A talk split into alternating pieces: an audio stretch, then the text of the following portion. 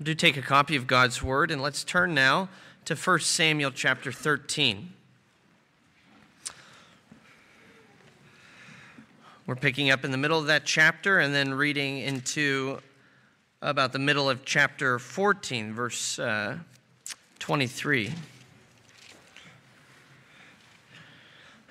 So it's been two weeks, and just to kind of set the stage where we last left things, uh, the Philistine army was. Um, they were not necessarily mounting an attack, but doing all the things that would make one afraid that an attack is soon to come. They were strengthening their forces, they're getting closer, moving uh, to border territories. And Israel's um, getting nervous, understandably so. And Saul, the king, um, uh, was reminded that he's to meet uh, Samuel the prophet at a place called Gilgal, and there uh, Samuel would offer sacrifice to the Lord and it would become clear what um, was expected of Israel in this encounter, in this um, battle between um, the Philistines and the Israelites. But Saul is impatient. He doesn't wait for Samuel. He goes on and he sacrifices on his own. And because of that, Samuel comes back to him and says, uh, You've done foolishly. You've not kept the command of the Lord your God. Uh, the Lord now will. Uh, he says in verse 14, Now your kingdom shall not continue. There will be another king. The Lord is seeking a man after his own heart. So Saul has just learned that his future dynasty, not his kingship, but the kingship of his sons, grandsons, great great grandsons, is now over. There is, it's over before it gets started. And that's where we're picking up. So the scene is still the same in terms of the Philistines um, in, uh, pressing in on all sides. We pick up uh, there in the middle of verse 15. And Saul numbered the people who were present with him, about 600 men. And Saul and Jonathan his son, and the people who were present with them stayed in Geba of Benjamin, but the Philistines encamped in Michmash. And raiders came out of the camp of the Philistines in three companies. One company turned toward Ophrah to the land of Shual. Another company turned toward Beth Horon. Another company turned toward the border that looks down on the valley of Zeboim toward the wilderness. Now, there was no blacksmith to be found throughout all the land of Israel. For the Philistines said, Lest the Hebrews make themselves swords or spears. But every one of the Israelites went down to the Philistines to sharpen his plowshare, his mattock, his axe, or his sickle. And the charge was two thirds of a shekel for the plowshares and for the mattocks, and a third of a shekel for sharpening the axes and for setting the goads. So on the day of the battle, there was neither sword nor spear found in the hand of any of the people with Saul and Jonathan, but Saul and Jonathan his son had them. And the garrison of the Philistines went out to the pass of Michmash. One day, Jonathan, so we're not sure how much time has passed between these two chapters, but the, the setting is still the same. The issue is still the same with the Philistines. One day, Jonathan, the son of Saul, said to the young man who carried his armor, Come, let us go over to the Philistine garrison on the other side. But he did not tell his father. Saul was staying in the outskirts of Gibeah in the pomegranate cave at Migron. The people there who were the people who were there with him were about 600 men, including Ahijah, the son of Ahitub, Ichabod's brother, son of Phinehas, son of Eli, the priest of the Lord in Shiloh, wearing an ephod. And the people did not know that Jonathan had gone. Within the passes by which Jonathan sought to go over to the Philistine garrison, there was a rocky crag on the one side and a rocky crag on the other side. The name of the one was Bozez, the name of the other was Seneh. The one crag rose on the north in front of Michmash, and the other on the south in front of Geba. Jonathan said to the young man who carried his armor, Come, let us go over to the garrison of these uncircumcised. It may be that the Lord will work for us, for nothing can hinder the Lord from saving, by many or by few. And his armor bearer said to him, Do all that is in your heart, do as you wish. Behold, I am with you, heart and soul. Then Jonathan said, Behold, we will cross over to the men and we will show ourselves to them. If they say to us, Wait until we come to you, then we will stand still in our place and we will not go up to them. But if they say, Come up to us, then we will go up, for the Lord has given them into our hand. And this shall be the sign to us So both of them showed themselves to the garrison of the Philistines, and the Philistines said, Look, Hebrews are coming out of the holes where they've hidden themselves. And the men of the garrison hailed Jonathan and his armor bearer and said, Come up to us, we'll show you a thing. And Jonathan said to his armor bearer, Come up after me, for the Lord has given them into the hand of Israel. Then Jonathan climbed up on his hands and feet, and his armor bearer after him, and they fell before Jonathan, and his armor bearer killed them after him. And that first strike, which Jonathan and his armor bearer made, killed about 20 men within, as it were, half a furrow's length in an acre of land. And there was a panic in the camp, in the field, and among all the people. The garrison, even the raiders, trembled, and the earth quaked, and it became a very great panic. And the watchmen of Saul and Gibeah of Benjamin looked, and behold, the multitude was dispersing here and there. That's the Philistines. Then Saul said to the people who were with him, Count and see who has gone from us. And when they counted, behold, Jonathan and his armor bearer were not there. So Saul said to Ahijah, Bring the ark of God here, for the ark of God went at that time with the people of Israel. Now, while Saul was talking to the priest, the tumult in the camp of the Philistines increased more and more. So Saul said to the priest, Withdraw your hand. Then Saul and all the people who were with him rallied and went into the battle, and behold, every Philistine sword was against his fellow, and there was very great confusion. Now, the Hebrews who had been with the Philistines before that time and who had gone up with them into the camp, even they also turned to be with the Israelites who were with Saul and Jonathan. Likewise, when all the men of Israel who had hidden themselves in the hill country of Ephraim heard that the Philistines were fleeing, they too followed hard after them in battle. So the Lord saved Israel that day, and the battle passed beyond Beth Aven. Thus far, the reading of God's word, may He bless it bless the preaching of it as well.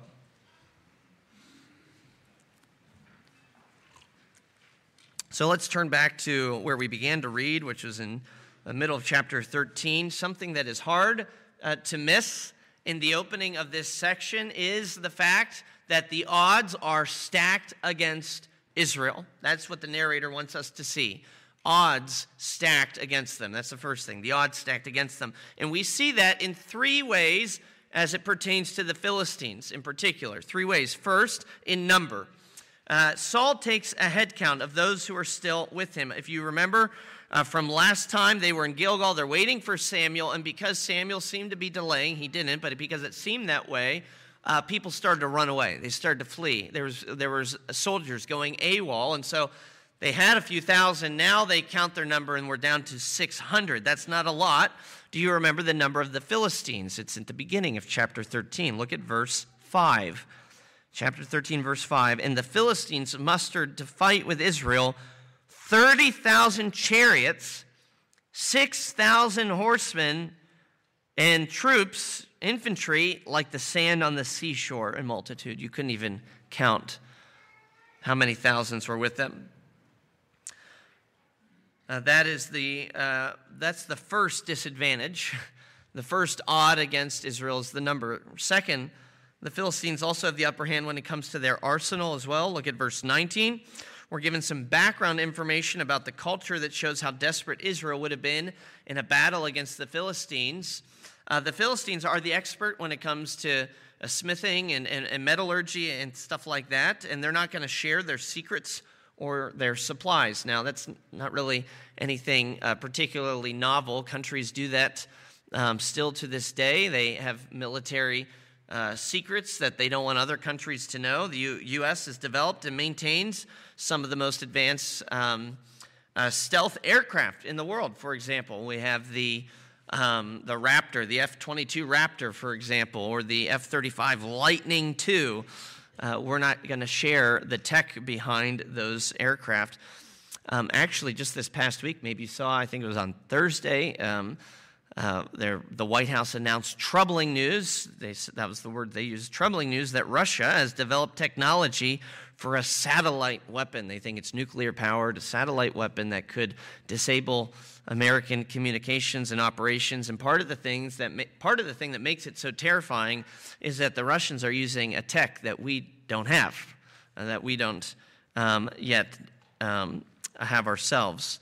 And so part of the, uh, the thinking here is that, you know, you keep your secrets close so that uh, um, another nation that might have less than, uh, less than friendly motives can't uh, use it against you. Well, the Philistines have taken that to the extreme because um, they've kept all the blacksmiths back with them. And if the Israelites need even so much as a piece of farming equipment or, a gardening tool sharpened, they need to go over, they need to make a trip to uh, Philistia. My um, um, laptop has been acting up, and so because it's a MacBook, the only way you can get that service is to go to the Genius Bar at an Apple store. We don't have one here, so anytime this happens, I have to go up to uh, Woodland Mall, right, in Grand Rapids to get that fixed. The, the, Israelites, they have to go up to or go down to uh, Philistia and they have to pay a pretty penny to get uh, their axe, axes sharpened, to get um, uh, their uh, various tools fixed.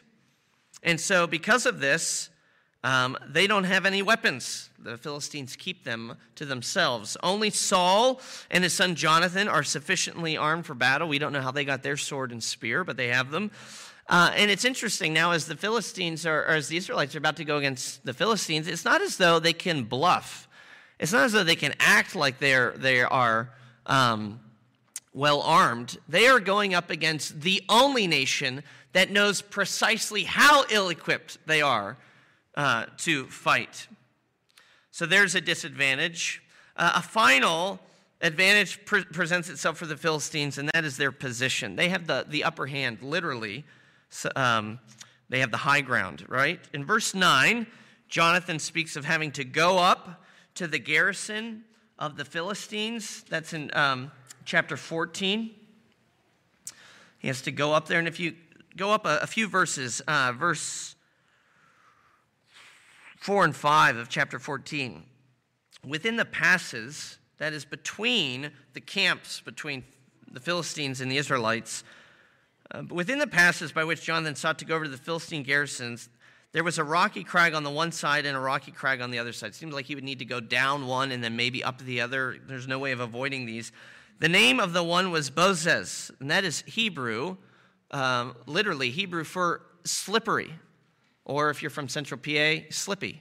Okay, so that's a that's a slippy crevasse they have to get up. And then the name of the other was Seneh, which meant thorny. This is a difficult uh, terrain to, to get across. The odds are against them. And uh, they have the, the high ground, so they could even uh, see people trying to, to uh, you know, launch a, an offensive against them. Anyone who would attempt to do that would lose the element of surprise and would be a sitting duck. So there's three ways in which the Philistines pose a foreboding threat on Israel. They have greater numbers, they have greater weapons, and they have a greater vantage point. But Israel uh, has an internal disadvantage as well that we should consider, and that is their leader, Saul.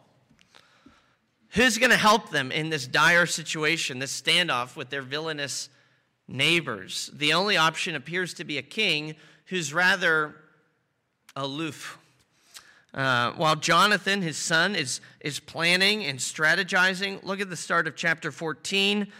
Uh, we're told in uh, verse 2 that, uh, so John, verse 1, Jonathan and his armor bearer saying, Let's go over to the Philistines, let's do something. But then verse 2, in contrast, Saul is staying in the pomegranate cave at Migron. Uh, cave could be translated tree and so he is either hiding, if it's a cave, or he's resting in the shade, if it's a tree. The point is, he's not fighting. His son's doing that. His son's the one doing the fighting. And this is quite a different Saul than the Saul we encountered in chapter 11. Remember when the Ammonite king Nahash says that he's going to pluck out the right eyes of those living in Gilead? And, and Saul is like, we are going to do something about this. And he takes the fight uh, to them. Something is, is is changed here. Maybe the difference has to do with the exchange that he recently had with Samuel, where Samuel told him, We're taking, God's taking the dynasty away from you. Uh, might that discourage you from throwing yourself into a military fray if you've just been told, you know, nothing's really going to pan out here in the future? He might be thinking, What's the point? But this is all that Israel really seems to have going for them against the Philistines a king who is hanging back, a king whose dynasty has been cut short by God's judgment, uh, one who's, who's hanging around with his entourage. And that's actually instructive for us as well. Look back with me at verse 2. He's in a pomegranate cave, and it says, The people with him, about 600, including Ahijah, the son of Ahitub, Ichabod's brother, son of Phinehas, son of Eli, who was the priest of the Lord in Shiloh, and he's wearing an ephod. Saul's entourage includes a priest named Ahijah, and his uncle is Ichabod. Do you remember Ichabod? Uh, he's Eli's grandson. Uh, we read of him in chapter 4, I believe. He's the one born to Eli's disgraced family, to uh, his wicked son, Eli's wicked son, the ones who had, uh, his sons who had sinned so grievously that the ark is taken away from Israel. When the ark's taken away, you remember the, the uh, child is born at that exact moment, and the child serves as sort of an omen and they name him Ichabod, which means, Where is the uh, glory? The glory has departed. God has abandoned us. Uh, it was a sign, though, also that that priestly line had been cut off. So here's Israel's situation they have a king whose dynastic future has been cut off, and he's being um, counseled by a priest whose line has been cut off from the Lord. Things are not looking good for Israel. In the words of one uh, writer, this whole passage breathes despair for Israel. Things are not looking good. The blessings of God have been removed from their king. Their enemies are strong and mighty, and they're closing in. They have no weapons with which to defend themselves. Uh, the, the technical term here, it, it, the military technical term, is that they are toast. That's the situation. What are they going to do with the odds stacked against them? Well, notice with me, secondly, how those odds stacked against them are now crushed for them. The odds crushed for them. Because astoundingly, Israel comes out victorious against their foes. Uh, the hero who emerges is not Saul, it's his son, Jonathan. He is the one who's proactive. He takes the fight to the Philistines, where Saul is hesitant, Jonathan is is uh, bold, where Saul is foolish, Jonathan is, is wise and discerning. Where Saul is faithless, Jonathan is faithful because he roots his every action in a trust that God will provide victory for his people. And I wonder if part of the point of this chapter, this story, is to show what, what a great King Jonathan would have made, would have made uh, in Israel's future, and yet the hopes of his future reign are dashed because of Saul's sin and folly. They'll never have Jonathan as king because Saul lost the dynasty. But indeed, he shines in the story. He and his armor bearer, and now armor bearer is more than just like a you know, a lackey. This is more than um, a caddy. This is more than somebody who's just carrying around his shield. This is his comrade in arms. This is someone who fights with him, as we, we see. Um, they make their way up to this Philistine garrison on the top of the hill. They go through, uh, you know, the slippy Bozez and the thorny Seneh, and um, not easy to pass, especially if, if they've got armor with them. And yet they, they make their way up, just the two of them. And they're spotted by the Philistines. And that was always part of Jonathan's plan. If it was a little confusing what Jonathan was saying as he laid out the plan in verses um, 9 through um, let's see, where do we start? Jonathan says, We'll cross over, we'll show ourselves to them. If they say to us, Wait until we come to you, then we'll stand still. So if they see us and they say, We're going to come and deal with you, he says, Then, then we're not going to win. However, if they say, Come up to us, in other words, Oh, this is fun. Look at these two pathetic Israelites uh, trying to launch a counterattack. Let's even, let's even open up the gate for them. Let's just welcome them in. Jonathan says, if that's the reaction we get, the Lord has given us given them into our hands. Um, so that, that's the uh, situation. And of course, um, the Lord does deliver them into the, to Jonathan's hands. Verse 13, we look there. They fell before Jonathan, and his armor bearer killed them after him. And that first strike, just the two of them, which Jonathan and his armor bearer made, killed about 20 men within, as it were, half a furrow's length and an acre of land. So the two of them fighting right there hand to hand combat, and that caused a panic in the camp, in the field, and among the people. The garrison and even the raiders trembled. The earthquake, it became a very great panic. This starts a domino effect um, that sends the entire Philistine army running uh, and, and eventually turning on one another in their panic, in their confusion, so that they start killing each other. And um, this emboldens the Israelites who had been, some of them had been held captive. Uh, that's in verse 21. Now, the Hebrews who had been with the Philistines before that time, it appears that some were, were being kidnapped and were being held prisoner. Those who were with the Philistines now turned and fought. And then, verse 22 likewise, when all the men of Israel who had hidden themselves, these are the soldiers that went AWOL, when they see, oh, look what's going on, we, they turn around, they're now encouraged, and they, they come back to the battle, and the Lord secures victory for his people. And all of this happens. We, we got to ask, how do we get to this place where it's two guys uh, against a garrison and then an entire nation or this entire army of thousands upon thousands gets defeated? How do we go from just those two guys to this ultimate victory? The reason this all happens is because when Jonathan considered the odds that were stacked against him, when he considered those odds, he took them and he compared them with the God who was on his side. He saw the odds, he, he knew the situation, but he knew the God who was with him. Here, he put into practice the principle that the apostle lays out in Romans 8. If God is for us, who can be against us? That's what we see here. Jonathan knew that. He viewed his situation, he saw the odds, and then he realized they don't matter. These odds don't matter. It's as though he, he's, he's anticipating that great line from Doc Martin in Back to the Future. And he says, Odds? Where we're going, we don't need odds. You know, that, that's, that's the situation here. What leads him and his armor bearer into this audacious attack is the logic that he verbalizes in verse 6. Look there. Nothing can hinder the Lord from saving by many or by few. True words were never spoken. Nothing can hinder the Lord from saving. Nothing. Nothing. Again, Romans 8 comes to mind, right? What can separate us from the love of God? Nothing. Nothing can hinder the Lord from saving. By many or by few. And God can save. Uh, in the Old Testament, He often does save by few in order that he would receive the glory. The story of Gideon comes to mind. Maybe, boys and girls, you remember that story of Gideon where, where he's got this army of thousands, but God makes him whittle that army down by doing some weird things, having the guys drink out of the river and stuff like that, until there's just a few hundred to go up against the Midianites. But who wins? The Israelites do. And because they only had a few hundred, the only reason that they win has to be because the Lord is on their side, the Lord is fighting for them.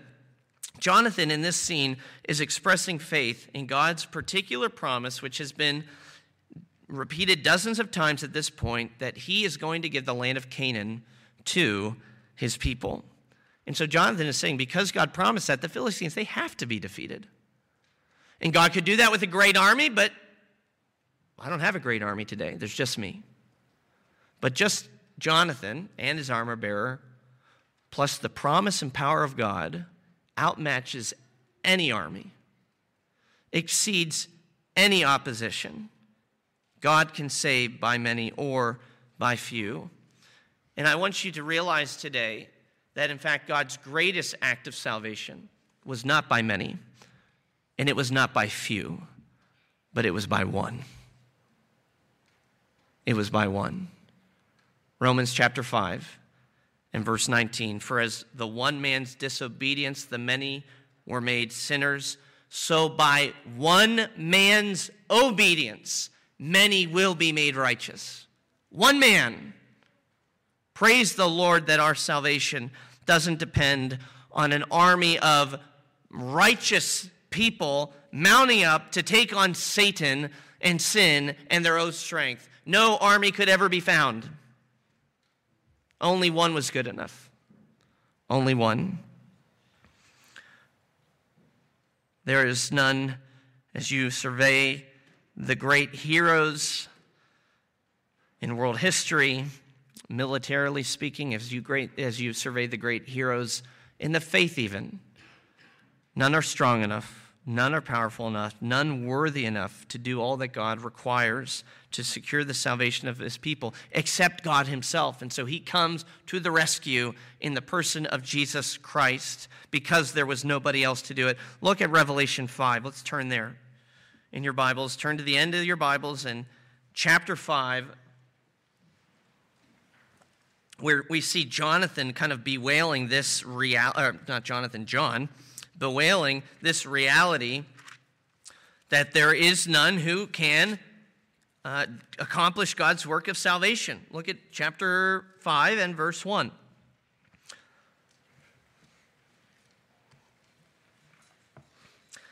Then I saw in the right hand of him who was seated on the throne a scroll written within and on the back, double sided, sealed with seven seals. And, and, the scroll represents God's plan for humanity and all of history. He says, I saw a mighty angel proclaiming with a loud voice, Who is worthy to open the scroll and break its seals? Who is worthy to disclose God's plan for history? Who is worthy to carry out that plan? And what's it say? No one in heaven or on earth or under the earth was able to open the scroll or to look at it. Think of, of uh, um, King Arthur, right? Before he's king, the sword in the stone. Nobody able to pull it out until the worthy one, King, uh, the future King Arthur, comes and he easily pulls the sword out. Nobody is found here. Nobody's worthy. Among all the splendors of God's majestic retinue in heaven, there's living creatures, there, there's elders, there's angels, and then even all the creatures on the earth, under the earth. Nobody is found who's worthy enough. And so what does John do? He does the right thing. He weeps. I began to weep because there's nobody found worthy to open the scroll to tell us what God's plan is or to accomplish what that plan is. But then one of the elders said to me, Weep no more. Behold, an army has come no. Uh, SEAL Team 6? No. Uh, you know, the A team, that's just four? No. What's it say? Weep no more. Behold, the lion of the tribe of Judah, the root of David, has conquered, so that he, he can open the scroll and its seals. There's one, one who is worthy one who is able. And perhaps it's when we feel like or when we recognize that there's no one to help, that's perhaps when we're best positioned to realize that there actually is only one who can help. And that's certainly the case with our salvation. Just as Jonathan comes to the fight and rescue for Israel here, so God's elect are saved by the act of one man, that second Adam, the line of Judah, the lamb that was slain, the root of David, he is the one who comes to the fight and to the rescue. He is the one who saves the many. Oh, friends, we only have one Savior, but we don't need any other. We have one, but we don't need another. As long as the one who sticks by our side is Christ, there's no one else that we need. The one that God saves by is the best one, the greatest one, the strongest one, the sweetest one the most beautiful one? Is he your one? That's the question. There's only one name given among men by which we must be saved. Do you know that name? The name is Jesus. Is he your one? I want us to return to verse 6 here as we wrap up, just to unpack what I think is really powerful. Um, doctrinal truth in Jonathan's statement there. So we're back to verse 6 of chapter 14 in closing. Uh, and this statement's important for us because it's informative to us uh, of the nature of a true and a trusting faith in the Lord. God wants us to be like Jonathan, be like Jonathan, but not in the sense that be that solo soldier, that brave guy who does something when nobody else is willing to do it. That's not what's exemplary about Jonathan. The most exciting thing, the most exemplary thing that Jonathan does in the story isn't killing 20 Philistines, it's believing the promises of God. And that's what we're meant to emulate to be people who believe, to be people of faith. I want us to learn from his faith. And notice three things. First, see faith's confidence. that Jonathan makes a bold statement. Nothing can hinder God from saving. That's faith's confidence. That's a confidence of faith. And that's a truth we find throughout Scripture. God says to Abraham, when he talks about um, him having a child in his old age, he says, Is anything too hard for the Lord? Can you imagine um, having to answer God? God's the one posing the question. Is anything too hard for me? What do you think, Abraham? Jeremiah prays, Lord God, it is you who have made the heavens and the earth by your great power and your outstretched arm. Nothing is too hard for you. Gabriel tells Mary, For nothing will be impossible with God. Jesus tells his disciples, With man it's impossible, with God all things are possible. That's what Jonathan is saying. Nothing can hinder God. These statements are all preaching the doctrine of God's omnipotence, his almightiness, right? God is not just mighty, He is all might, He is all strength. All that He is is might and strength and power. There's no weakness in God at all. There's a classic work titled The Incomparableness of God by Puritan theologian George Swinnock, and this is what he says As there is nothing too hard for God, so there is nothing hard to God. And I thought, well, of course that's true, but I never really thought of it that way. It's not just as though that that God can overcome any, uh, um, you know, uh, opposition or, or any um, circumstance uh, because nothing is too hard for him, he can eventually overcome it. It's that none of those obstacles, none of those circumstances are even hard to him in the first place. We have a, uh, a pastor in Hillsdale, Everett Hennis, who moonlights as a, uh, as a uh, heavyweight champion. He comes to Kalamazoo, he does strongman competitions. And uh, so be careful if you ever have Everett preaching to you. You know, just, yes, sir. Okay, yeah. Um, there's this video I just saw of him uh, from this past summer where he is pulling a semi truck, 17,500 pounds. Um, but he's sweating. I asked Everett, is that your greatest accomplishment in this, you know, in your heavyweight life? He said, well, that or maybe the, the 650 pound uh, deadlift I did. And he sent me that picture too. He's sweating. So, God doesn't sweat. It's not just that nothing's too hard, it's not just that He can figure it out. In the words of another theologian, it is as easy for God to create a world as to move a feather. That's what Jonathan's acknowledging here. This is the God that he believes in. It's the God that you and I believe in. Because if this isn't God, he's not worth believing in at all. So faith comes built upon this premise that God is powerful to do what he promises. The Lord is powerful to do whatever we ask of him. Nothing can hinder the Lord from saving. The Lord the Lord's hand is not shortened that it cannot save. That's faith's confidence. But then notice secondly faith's humility. There's this premise, right? God can do all that he promises.